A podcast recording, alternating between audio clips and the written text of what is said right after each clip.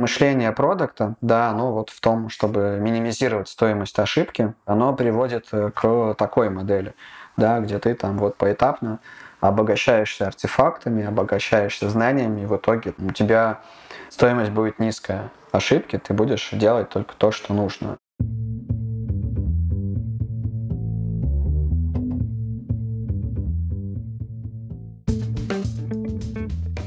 Привет, я Юра Агеев, и это 241 выпуск подкаста Make Sense. Вместе с гостями подкаста мы говорим о том, что играет важную роль при создании и развитии продуктов. Люди, идеи, деньги, инструменты и практики. И сегодня мой собеседник Сергей Колосков. Мы поговорим о том, через какие этапы проходит становление процессов Product Discovery в компаниях, какие артефакты есть и на какие главные вопросы компании ищут ответы. Обсудим, как ускорить процесс получения инсайтов от Product Discovery и еще поговорим о дашборде для принятия продуктовых решений и отличиях предпринимательского и продуктового подходов. Подкаст выходит при поддержке конференции по менеджменту продуктов Product Sense. Сергей, привет. Привет, Юра. Как дела? Отлично. А у тебя? Тоже все очень хорошо. Уже работаем. Просто сегодня у нас понедельник, и немножко так вкатываемся. Но сегодня, да, сегодня один из бодрых понедельников, наверное, в продуктовой жизни. Да, но мы еще с тобой сейчас записываемся, да, от Москвы там впереди на 3-4 часа в разных часах поясах утреннее шоу. Ну, относительно Москвы мы точно бодрые и уже уже вкатились работу. Да. Расскажи э, про себя, чем снимаешься. Так, ну, начну я не с удивительного. Я продукт менеджер уже работаю в качестве продукт менеджера порядка 8 лет. У меня в бэкграунде, с кем я работал в штате, я работал с Якомом, это Озон и Литрес компании. Вот. Также параллельно с этой э, работой в штате я занимался и по-прежнему занимаюсь продуктовым консалтингом, адвайзингом, в общем-то, да, и вот в основном помогаю в части такой фазы продукт менеджмента как discovery, да, то есть я помогаю с исследованиями, с отлаживанием процессов в сфере discovery, в поиске точек роста, в гроусс-хакинге компаниям. Вот. Ну и, соответственно, здесь есть как частная практика, так и есть своя по сути, компания, которая ориентирована сейчас на пока Среднюю Азию, но в будущем, я думаю, что будут еще новые рынки. Вот, также веду корпоративные программы по продукт менеджменту в частности, взаимодействую с икрой. Вот веду для Отуса, есть еще своя школа Actor School, а, вот тоже ориентирована на Среднюю Азию. Вот, а, ну и там веду телеграм-каналы, достаточно, я думаю, активная тоже такая составляющая моей жизни. Есть телеграм-канал Fresh Product Manager на 15 тысяч подписчиков сейчас. Есть э, такие другие каналы больше там про эфиры, про поиск точек роста, про, может, какие-то распаковки, прожарки. Вот. Есть телеграм-канал Колосков, есть телеграм-канал вакансий, продукт менеджеров Вот, собственно, там тоже такая достаточно активная жизнь идет. Вот, это если коротко. Здорово. Давай начнем с того, что дадим определение. Product Discovery, исследование, поиск точек роста. Ну, то есть вот прозвучало несколько терминов. Хочется углубиться конкретно в Product Discovery, но вот э, мне кажется полезно вначале определить, что это такое, чтобы дальше мы уже говорили синхронизировано. Самый сложный вопрос, да, это вопрос определения процесса. Product Discovery — это процесс, обогащающий э, дорожную карту продукта, собственно, вот э, та самая задача, которая стоит перед э, продукт-менеджером, это счастье трех групп людей, бизнеса, пользователей и платформы, да, то есть лида, это все вот то, что как раз обеспечивает э, фаза Product Discovery, когда мы за счет различного рода исследований, за счет различного рода методологий пытаемся понять, а что именно нужно сделать, в рамках э, продукта, в рамках счастья пользователей, в рамках э, финансовой модели, в общем-то, чтобы правильным образом расставить приоритеты и сделать именно тот roadmap в продукте, который ему действительно нужен, который действительно его там выведет э, в ту бизнес задачу, да, то есть тот космос, который хочет SEO, или в ту зону комфорта, который хочет клиент. И здесь э, тоже есть некоторые свои правила, да, что Product Discovery это как раз уже такая, наверное, классическая продуктовая дисциплина, да, то есть она полностью про продуктовое мышление, да, то есть там, где мы говорим, что все, что пришло от космоса, да, это пока только сигнал, это пока только гипотеза, да, это не нужно делать, это нужно проверять. То, с чем я в том числе сталкивался, когда что-то делал Валберис, э, вот, и мне надо было там собственно, думать, а надо ли это делать в Озоне или нет. Вот.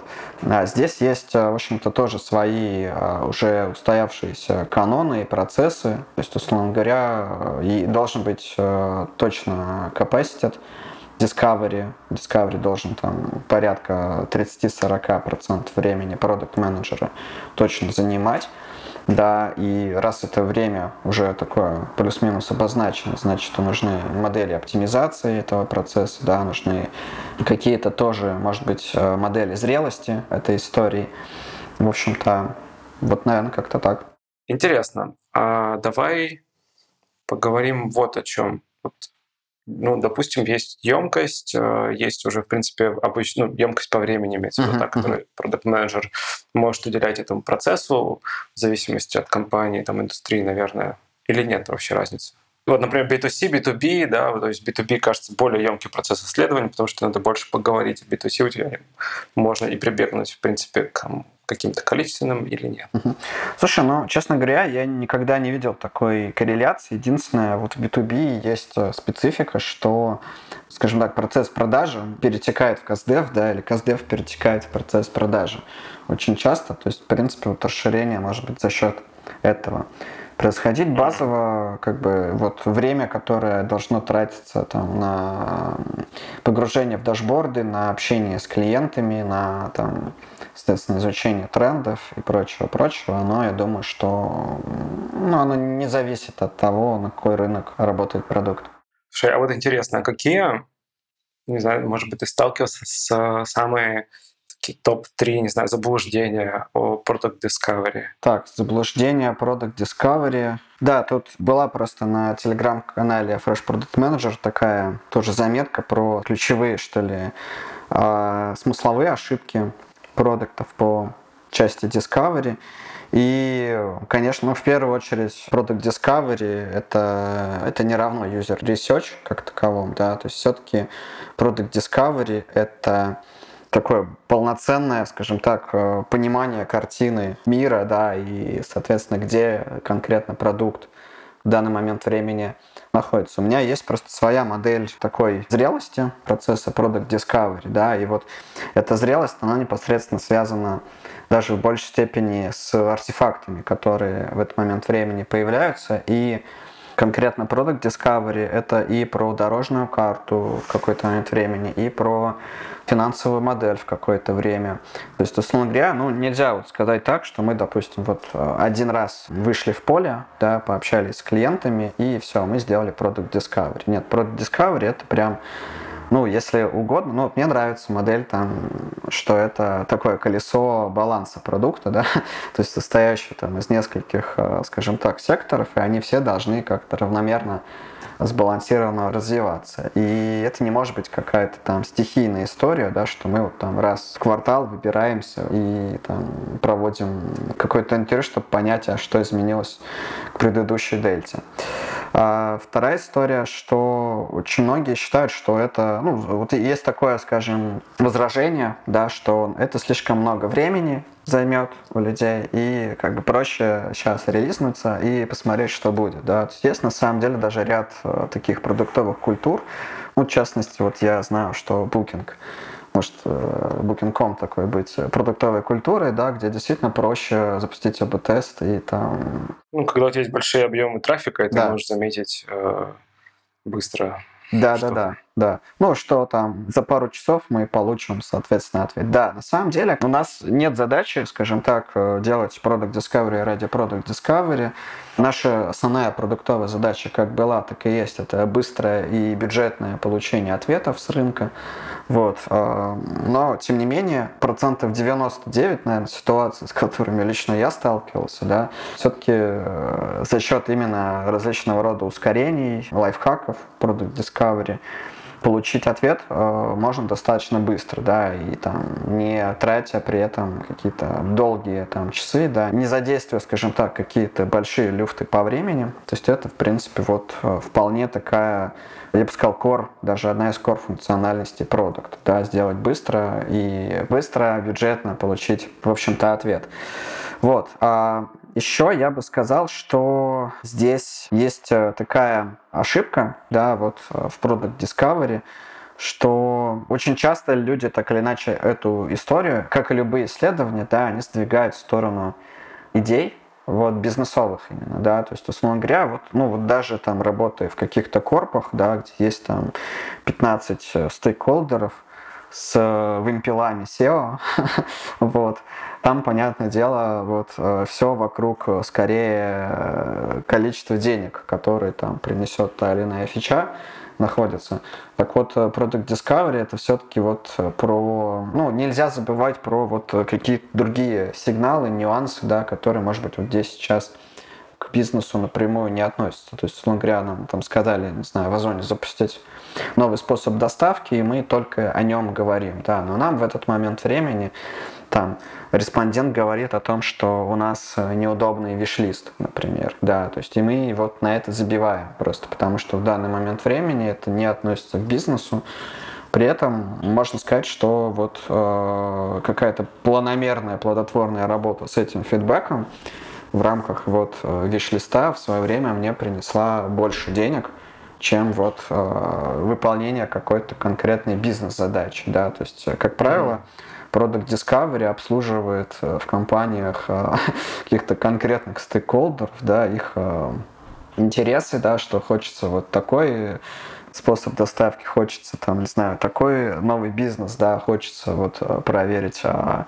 действительно ли там вот такой-то способ оплаты удобный, да, там вот в таком ключе, а почему у нас там в корзине обвалы, да, происходит, ну, классическая, там, классический запрос, вот, что не нравится конверсия в корзине. Вот, но при этом как бы люди подсказывают, да, вот в формате там, жалобы и подарка, вот, подсказывают какие-то точки роста, да, и вот, вот именно вот такое широкое погружение в рынок, широкое понимание, а что еще люди говорят, да, вот на нем как раз, ну, по моему личному опыту, я денег больше зарабатывал для там, компаний, бизнесов, когда все-таки пользовательскую ценность ставил, а, ну, никак не ниже, чем бизнесовую. Так, может, даже где-то выше. Вот прозвучало несколько раз получить ответ. Очень интересно. Чтобы получить ответ, нужно задать вопрос. Кто вопрос задает и э, какие критерии хорошего вопроса на твой взгляд? Вопрос задает продукт, задает всем, на самом деле, группам заинтересованных лиц в продукте. Да? Задает бизнесу, задает э, пользователю, задает э, платформе. Как он должен звучать конкретно, э, вот, ну и при этом понятно, что каждая группа людей это разные абсолютно ответы. Дело в том, что бизнес, как правило, предельно четко понимает, что он хочет, и с этой точки зрения, кстати, вот с B2B Э, да, достаточно комфортно общаться, потому что там э, все достаточно прозрачно и все достаточно предметно, как правило, да, и они сами кого угодно могут э, научить продукт менеджменту мне кажется, вот, uh-huh. LPR, находящиеся там.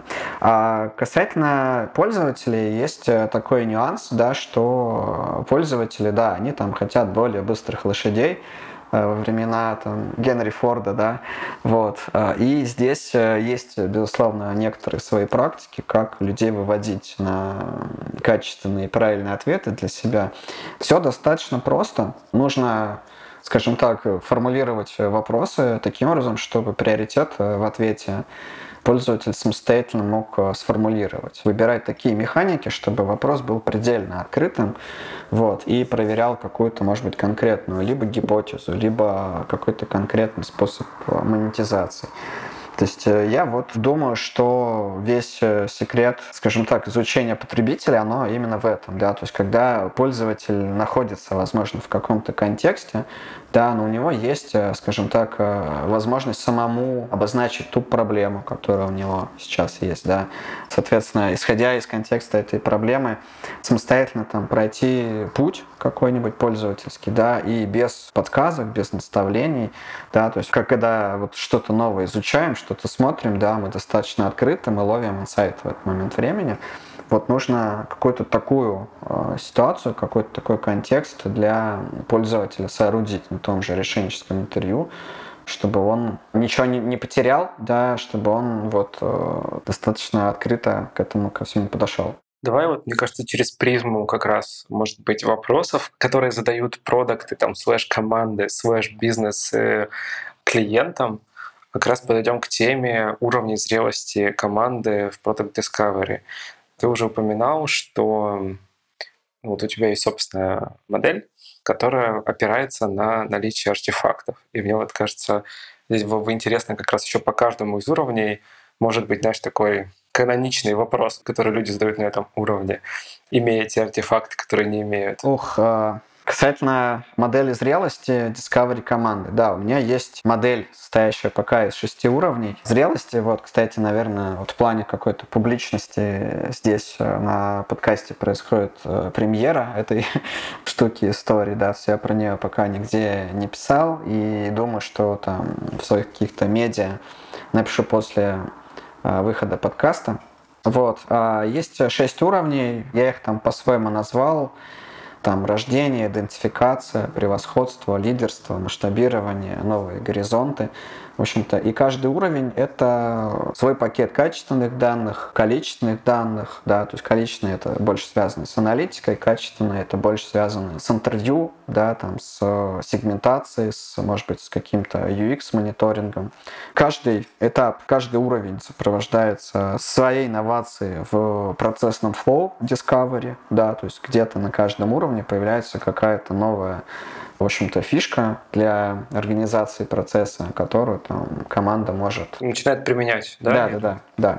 Начинает применять. Ну и артефакты. То есть, условно говоря, первый уровень — это product propose, да, там понимание, что именно продукт предлагает, и там, соответственно, все данные, которые у нас есть, это опросы проблемные решенческие интервью.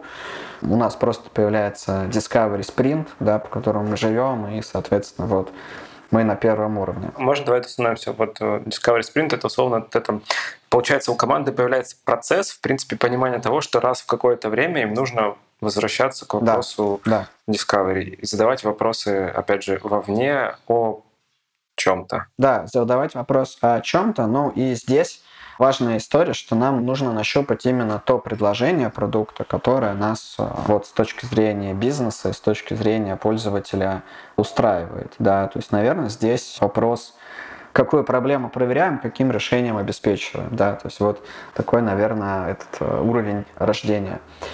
А на втором уровне идентификация, да, я взял слово из э, трилогии Борна.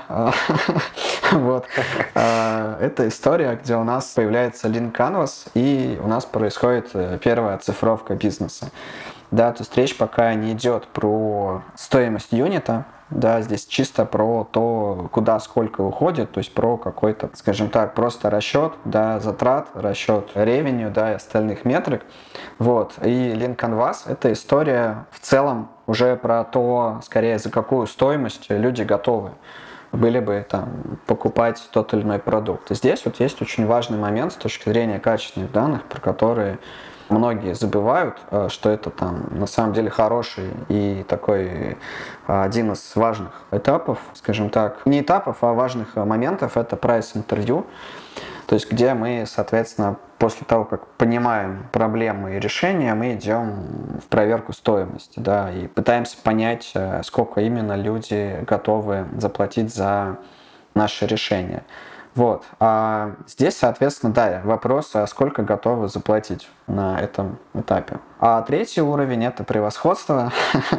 вот. И здесь э, артефакт — это Product Market Fit, юнит экономика и, возможно, уже может появиться Key Results, да, то есть там OKR, KPI, В общем-то, какие-то такие тоже истории. Уже появляются Discovery стримы полноценные, да, то есть вот процессном флоу появляется, что есть стрим, там, не знаю, сокращение костов, да, есть стрим увеличение LTV, есть стрим, там, retention. То есть идут э, направленные какие-то процессы по исследованию вопросов, связанных с продуктом, но в контексте вот этих вот направлений, правильно понимаю? Да, да, да, да. То есть вот здесь на этом уровне идут Discovery стримы. Вот. А, ну и базово в этот момент времени уже появляется первая сквозная аналитика, как правило, да, то есть вместе с юнит-экономиками должны там в целом и бить по трафику, да, смотреть, э, что, где, откуда, какие лиды, соответственно, приходят. Ну и сегментация чисто вот с точки зрения RFM, такой, ну, классический RFM-анализ, где, соответственно, есть понимание... Расшифруй. Просто чтобы потом, да. Прошу прощения, да, за свой английский, но R это recently, F это frequently и M это monetary. То есть, э, когда последний раз э, покупали, когда, насколько часто покупали, да, и какие чеки заносили. То есть, вот mm-hmm. три, соответственно, составляющие. Ну, это такая-то классическая сегментация, знаете, как вот когда не знаете, как приоритизировать, берут райс, вот, когда не знают, как сегментировать, берут RFM. Наверное, вот такая этот, классическая история. Думаю, что многие про нее тоже знают. Вот здесь, э, соответственно, ключевой вопрос, э, как мы отстраиваемся от конкурентов в этом своем решении. Вот. И находя ответ на этот вопрос, мы идем в сторону уже, скажем так, уровня лидерства. Как правило, на этом уровне вот появляются уже такие количественные данные, как когортный анализ и анализ по LTV, да, то есть вот э, смотрятся сегменты и смотрятся клиенты, исходя именно из э, того уровня э, жизненной ценности, которые они приносят продукту. А в процессном флоу происходит discovery оптимизация, да, то есть, условно говоря, происходят ну, какие-то такие процессы взаимосвязи, когда, например, один, скажем так, исследователь, да, может задать вопросы другого исследователя, чтобы сократить время, потому что вот у него уже есть э, на интервью люди, да, mm. а у того только там опрос на этой неделе, например, чтобы вот как-то не сплетовать усилия, да, можно вот какие-то такие вещи сделать. Ну, либо там, не знаю, есть еще такая э, одна из мер, да, это приглашать тем лида на интервью, чтобы он, может быть, э, в том числе сразу прорабатывал решение, да, и, может быть, там наставлял продукта по части, что нет, вот то, о чем сейчас речь идет, да, там, с респондентом, это достаточно дорогая штука, и она никогда не полетит. Вот, и вот как-то можно съехать, да, там, прям по, по ходу дела, что-то другое проверить. То есть здесь вот такие какие-то нюансики, процессы могут появляться. А с точки зрения артефактов, здесь появляется фин-модель и дорожная карта продукта, уже первая дорожная карта. Вот. Ну и вопрос как раз э, про то, когда мы можем стать лидером рынка. Когда мы можем стать э, вот, э, ключевым игроком по части того или иного рынка, того или иного продукта. А как мы это можем понять вообще из Discovery? Из Discovery, ну, у нас есть финансовая модель, у нас есть э, дорожная карта, у нас есть понимание текущих когорт уже на этом этапе, mm. да, то есть мы понимаем, как э, люди пользуются продуктом, да, какие когорты нас могут привести к лидерству, какие нет, да, то есть мы там проводим ah. оценку рынка в том числе, да, и вот здесь вот на, если мы до этого уровня доходим, то мы уже понимаем, что, да, вот на таком-то рынке с такими-то когортами, с такими-то затратами на ну, То есть, кост. собрав достаточно данных для построения моделей, мы получаем возможность плюс-минус какие-то, опять же, сейчас слово надежные и долгосрочные такие очень абстрактные вещи, но тем не менее, да, проецируя эти данные в будущем, мы уже можем тогда ну, хотя бы немного ответить на вопрос, а когда действительно мы сможем стать лидером? Да, совершенно. Получается. Совершенно верно. Да, ну, либо хотя бы просто можем понять э, свою долю через какое-то время на рынке. Хоть куда-то, ну, скажем так, целиться в какой-то вот э, текущий рынок, в какую-то долю. Uh-huh. А дальше идет уровень масштабирования, когда, соответственно, вот как раз недавно на эту тему тоже выступал по части, то есть здесь вот Discovery он немножко перестраивается в сторону мониторинга, да, то есть самое важное там вот на этом этапе для того же, не знаю, Озона, да, это было, это выстоять в черную пятницу, да, с точки зрения там трафика, с точки зрения нагрузок на систему. То есть здесь вот э, ключевой вообще фокус Discovery в том числе становится на мониторинг, да, как какую-то конкретную ходку в системе, как э, ускорить, да, там, то есть тут главной метрикой уже становится response time, то есть сколько будет главная страница грузиться, да, если там придет 500 э, тысяч человек на нее, вот, сколько будет отвечать сервис цены, в чекауте, да, если там будет 200 человек там на нем вот в какое-то время. То здесь вот больше именно про такое вылизывание, что ли, да, вот про аналитику платформы и регионов речь идет. То есть мы смотрим там, на какой платформе, в каком регионе что происходит, да. То есть у нас, а, по сути дела, в этот момент времени с точки зрения артефактов появляется дорожная карта рынков даже, да, что вот на таком-то рынке, да, не знаю, в таком-то регионе, да, или в такой-то там стране у нас такая-то финмодель.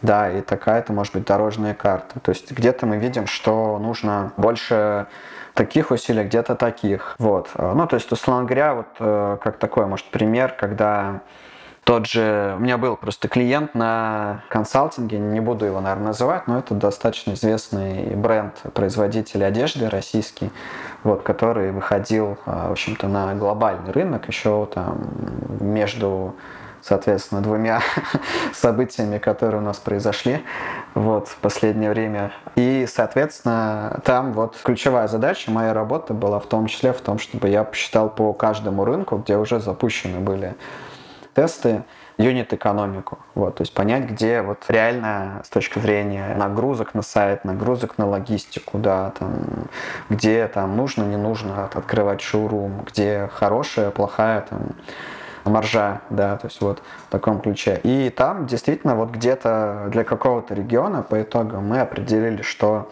вот здесь нужен офлайн, да, потому что там вот был какой-то шоурум, да, там были товары на полках, и, соответственно, люди лучше активировались, в том числе из онлайна приходили. А где-то это не нужно было, потому что основной рынок был там, например, связан с экспатами, да, и условно говоря, ну, бренд и так известный, скажем так, размерная сетка тоже в таких э, брендах э, достаточно известная штука, и там это делать не нужно было.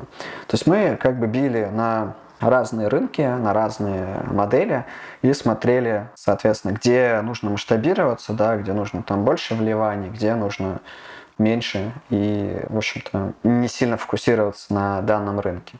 С точки зрения качественных данных, здесь основа это UX-мониторинг, то есть мы просто смотрим, а где вот по-прежнему люди, может быть, э, там тупят, да, условно говоря, где они чувствуют дискомфорт, по части интерфейса, по части продукта, да, то есть вот именно такие скорее шероховатости, там барьеры, которые еще есть на текущем продукте, ну, чтобы, так сказать, действительно каких-то критических э, цепей в продукте не было. Вот. А здесь э, вопрос, э, на какой рынок надо еще сфокусироваться на текущем продукте. Вот. Ну и шестой уровень – это уровень такой уже новых горизонтов, да, то есть в классической эволюции продукта он из сервиса там идет куда-то дальше, да, это может быть экосистема, это может быть просто какой-то этот э, суперап, да, там то, что сейчас тоже модно и любят. Вот. Э, там, соответственно, идет уже аналитика того, что можно было бы допродать, то есть upsell ы, cross-sell ы.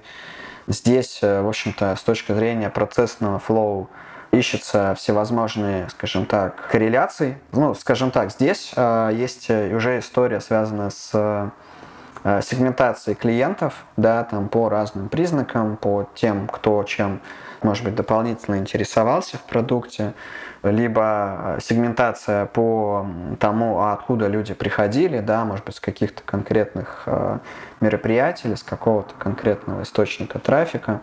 То здесь вот все исследование, да, и все, что касается там качественных количественных данных, связано именно с тем, а что еще может принести денег вот на данном трафике. Да, здесь вот есть масса примеров у меня в практике, в том числе, где было очень сложно там найти какой-то upsell под конкретный уже существующий трафик.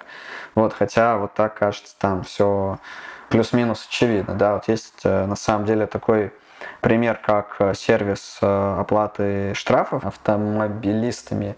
Вот, вот там как бы трафик всегда хороший, да, то есть вот посмотреть быстро, есть штраф или нет, был сервис с этим связан. Но на чем именно зарабатывают, ну там как бы еще дополнительно было непонятно, да, то есть люди приходили с конкретным контекстом, да, я хочу посмотреть, есть штраф или нет. Если есть, то оплатить, да, то там всякие, там, не знаю, автомойки, э, эти продавцы автозапчастей, но они не заходили, да, потому что, как бы, люди за этими, там, историями в какой-то другой контекст уходят, там, в тот же какой-нибудь marketplace, да, там, в какой-то магазин запчастей, вот. И здесь э, вот эта вот фаза discovery, да, когда мы вот уже все, вылезали свой продукт, уже его сделали отказоустойчивым там, для Черной пятницы, да, Нового года.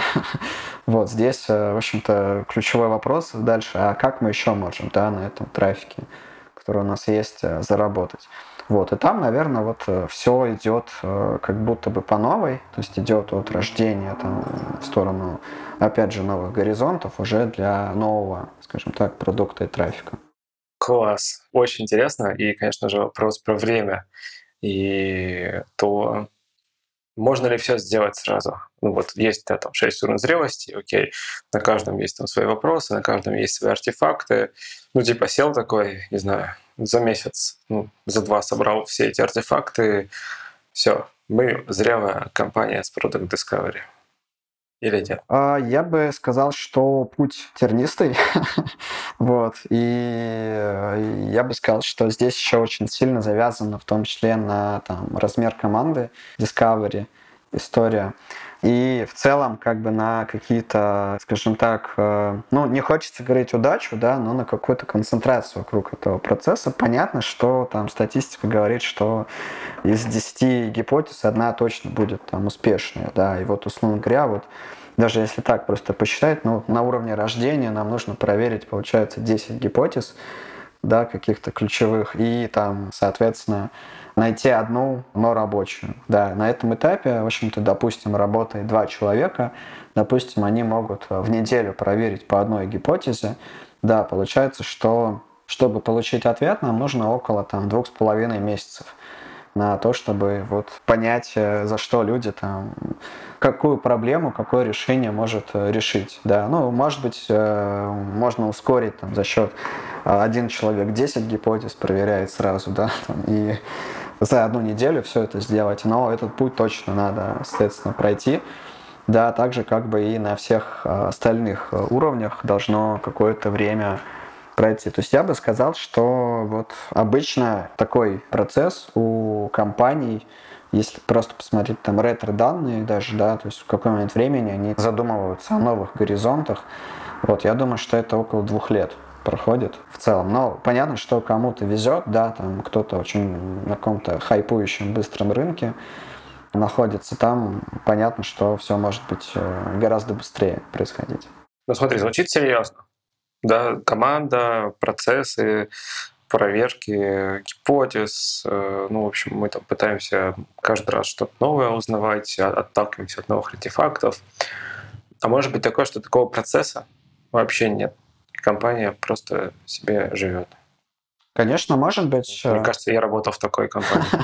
Я тоже в такой работал и такие встречал команды. Это больше такие предпринимательские компании, на мой взгляд. Просто есть большая разница между там, мышлением предпринимателя и мышлением продукта. Да? То есть продукт это человек, который там пытается минимальными усилиями, да, вот, скажем так, лишний раз не побеспокоить самый драгоценный ресурс компании, там, да, это IT-разработка, там, ну, или вот у меня есть в том числе приятель, который с, э, с бизнесом строительным больше связан, ну, с застройщиками, да, в большей степени.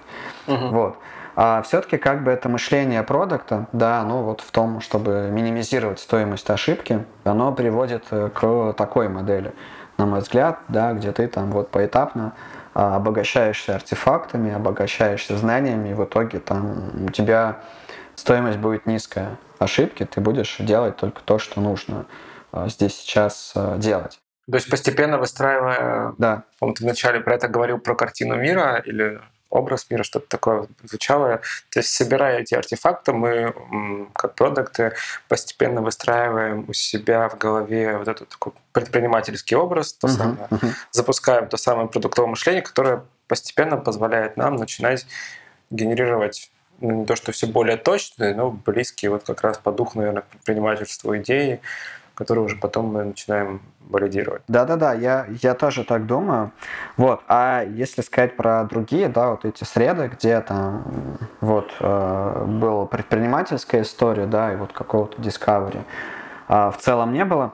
Но это достаточно редкие кейсы. У меня у самого были редкие кейсы, да, когда, скажем так, вот в таких случаях там это все в долгосрочке выигрывало, да, то есть там есть просто еще ряд вопросов да, на тех уровнях, где там принимаются решения, которые там, ну, продукт менеджеру ну, просто не подвластны. Да? То есть есть там конъюнктура рынка, есть э, геополитика, есть, условно говоря, этот э, борды перед инвесторами, да, есть э, вещи, ну, здесь сложно как-то повлиять. И э, базово, ну, предприниматели, они все равно мыслят там, скорее, вот мы сначала релизнем и посмотрим, что конкретно будет. Да, и вот в результате этого вот здесь, наверное, и кроется такой какой-то ключевой конфликт, да, там, вот, э, продукта. И там... То есть, но в случае предпринимателя, получается, он готов потратить на это время и деньги да, за проверку да. такую дорогостоящую. Да, Угу. Он готов прям сразу проверить, э, ну, как вот, э, знаешь, как вот коллеги в букинге, они же в таком же положении не могут себе позволить вот те затраты и временные, и денежные там, на АБ-тест. Да, а также вот предпринимательская среда, она может себе позволить потратить, ну, понятно, там не миллион, да, но тысяч, там 150-200, наверное, может себе позволить вот прям сходу потратить, чтобы понять, ответ, и при этом, может быть, как бы ориентироваться на то, что это будет более прозрачный ответ, чем вот все эти наши там интервью, опросы, там вот это все, да. Танцы там, с бубнами. Вот, да, да, да. Да, да, да. Окей. А давай постепенно как раз перейдем к инструментам, конкретно Product Discovery. Я понимаю, что их очень много, но вот в контексте способов ускорения, да, если вот мы говорим, что когда предприниматель делает ставку, он может там, зарядить туда сотни, ну, наверное, иногда и миллионы рублей, только бы побыстрее понять, там, обойти на повороте конкурентов и так далее. Но окей, допустим, вот у нас есть процесс, мы по нему идем, у нас есть инструменты, да, уже упомянутые интервью, которые там, ну, хорошее интервью может занимать час времени, а иногда и больше, может и меньше. Но опять же, все зависит от того, какое интервью, с кем ну, и так далее. Вот. И вот Давай поговорим про конкретно да, вот инструменты, там, интервью, опрос, поиск инсайтов, кабинетных исследований и вот способы, как, может быть, было возможно ускорять их. Значит, с точки зрения ускорения, лучше всего, конечно, это вот, чтобы была какая-то внутренняя синхронизация э, discovery команд, да, чтобы каждый понимал, кто какую гипотезу проверяет и где может быть какое-то распараллеливание задач, да, то есть кто-то может там включить один вопрос э, в свой опросник, да, который проверяет другую гипотезу. И тем самым как бы вот э, проверить еще одну, может быть, гипотезу тем самым, да, то есть можно включить какие-то дизайны, прототипы, да, в еще какое-то другое интервью, так или иначе, как бы, если там действительно на это есть время и возможности. То есть я здесь э, думаю, что один из ключевых, да, вот э, один из ключевых моментов, как можно ускорить discovery, это начинать так правильно вот распределять эксперименты между всеми участниками Discovery, чтобы каждый там при случае что-то мог допроверить, да. То есть каждый там, не знаю, во время обеда, может быть, ходит э, в рестораны, да, и если гипотеза там связана с ресторанами, можно там пару коридоров провести. А можно у вас point of sale посмотреть, пожалуйста? Да, да, да. Вот. Не, на самом деле, у меня вот какое-то такое, может, я потому что вот это все делал, знаешь, где в Эфимоле, вот, а, может быть, потому что я там делал, потому, ну, исходя из того, что там порядка пяти крупных продуктовых компаний находятся в этих башнях, Мгм. люди уже привыкли просто, что там коридорки Ну, с ними проводят. Да, да, что-то выяснять. Вот, там, оп, и попал на дизайнера, там, конкурента, например, да, там, и, и показал случайно свой интерфейс новый. Вот. В целом, есть ощущение, что люди уже нормально к этому и хорошо относятся, да, то есть там готовы в случае чего просто там 5 минут э, в очереди повеселиться с вами, посмотреть там какой-то интерфейс, да, может поотвечать на какие-то вопросы. То есть я за то, чтобы вот э, Discovery это была там какая-то вот э, история, которой мы там занимаемся вместо того, чтобы зайти в там Instagram, да, в соцсетки в паузу, да, то есть поговорить с пользователем, там разрядиться, получить быстрый ответ, да, то есть вот за счет каких-то таких чек-листов, да, ситуаций, где мы можем там еще ускориться и что-то конкретное проверить, вот, собственно, происходит ускорение. То есть мы получаем быстро и много ответов, да, мы быстро проверяем гипотезы. И там вот в таких ситуациях, да, то есть вот конкретно Discovery Sprint, он начинает э, умирать где-то там, вот есть уровень лидерства, да, где есть Discovery оптимизация. То есть вот этот чек-лист, как можно там, вот, вот этих ситуаций, где можно ускориться. Вот в этот момент времени мы просто быстрее. Мы не за неделю ответ получаем, мы за 10 минут, да, как только вот приняли решение, что вот нужно вот это проверить. Можем получить... э, Ну, подожди, а ответ. как же там начинаются вопросы, типа выборка, а статистическая значимость, что-то третье, десятое? Как с этим быть? Просто 10 минут, да, это, знаешь, это такое, это на уровне инфо-цыгана, наверное, был э, кликбейт. Вот. Понятно, что за 10 минут сложно, но если ты окажешься в ситуации, где твоя целевая аудитория, и она готова, там, как-то, не знаю, в режиме фокус-группы, быстро вот, ответить на твои вопросы, то да, ты за 10 минут можешь проверить. У меня просто были такие ситуации, когда я там, в общем, проверял э, карточку товара для молочной продукции, вот, и мы там, ну, просто оказались в очереди там во вкусвиле где-то, и, соответственно, я просто с каждым, ну, поговорил с одной там женщиной, и как-то, знаешь, так пошло, что остальные тоже начали откликаться, то есть им тоже стало интересно, вот, и, и я был, да, в окружении, соответственно, женщин с э, товарами у кассы, вот, там просто еще очередь не заработала, ну, там эта касса сломалась, что-то такое было, и, Ага. в общем, в общем, А, меня... в общем, использовал ми- момент, да. Меня носили на руках просто, да, за то, что я вот развлек публику просто. Вот о каких-то таких лайфхаках, да, что вот можно делать вот так. Вот у меня, кстати, вот один из руководителей в Озоне э, вот в ситуациях, когда хотел там посмотреть э, ленту в инсте, да, в инстаграме, вот, он заходил, читал отзывы э, в сторе о приложении.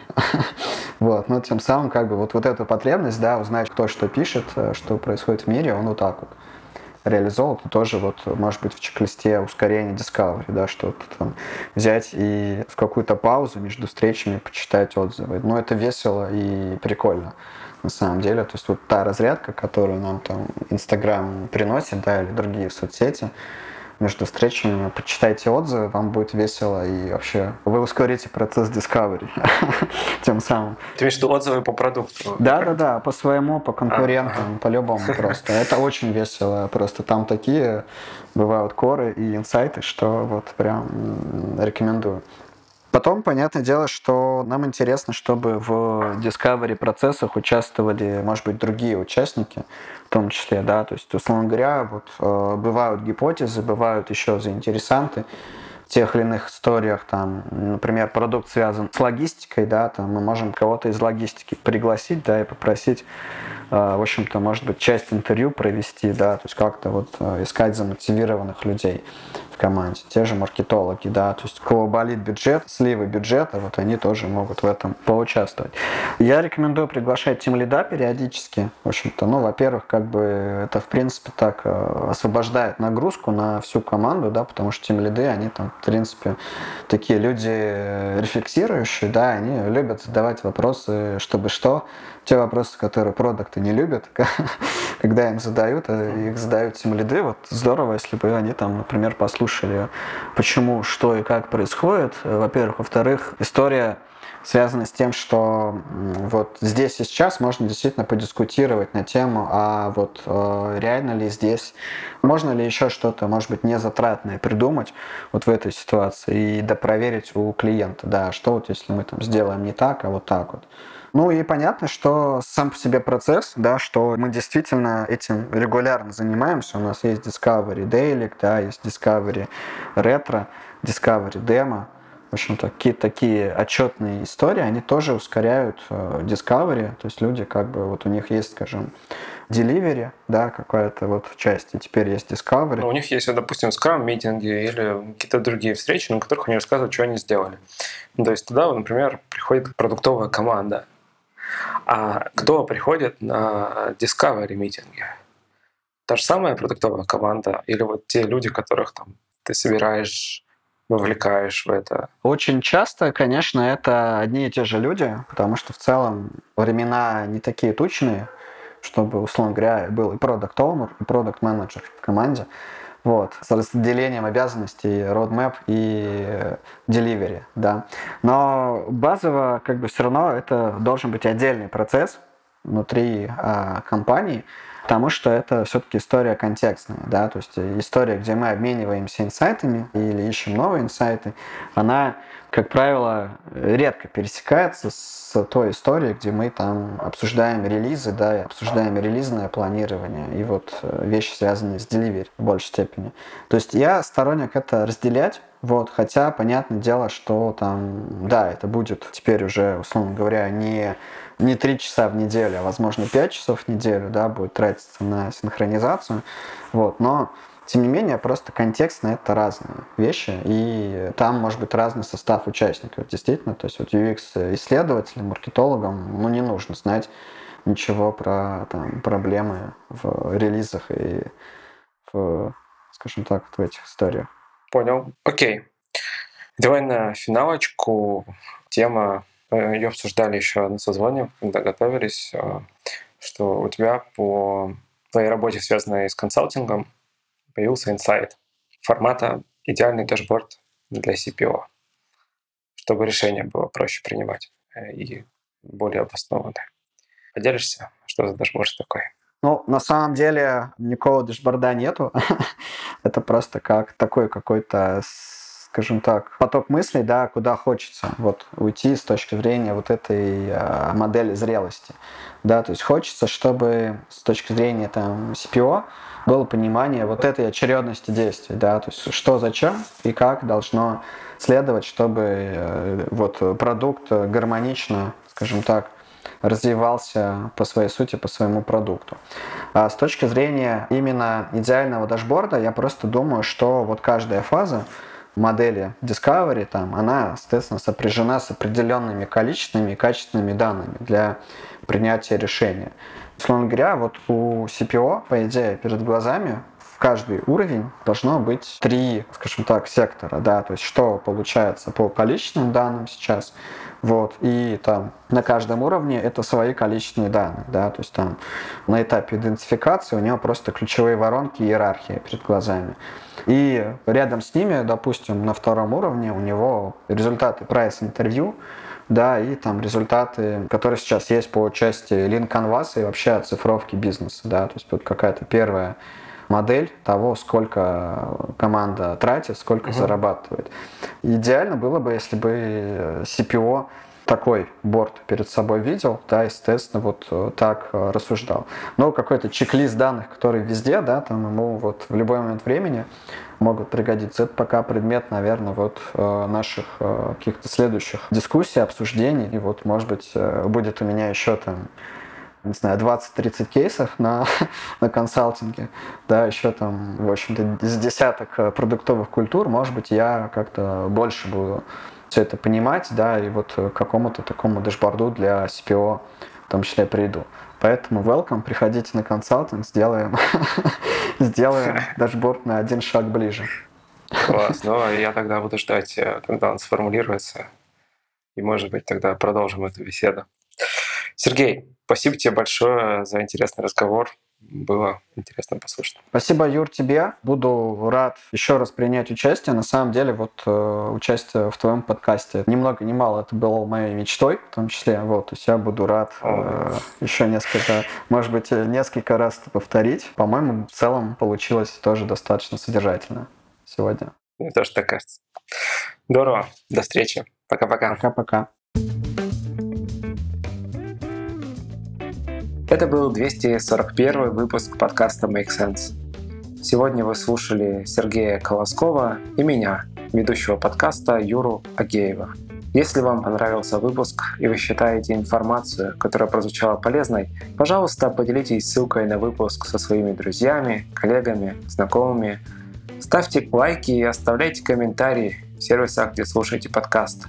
Это поможет большему количеству людей узнать о том, что он существует. Спасибо, что были с нами. До следующего выпуска. Пока.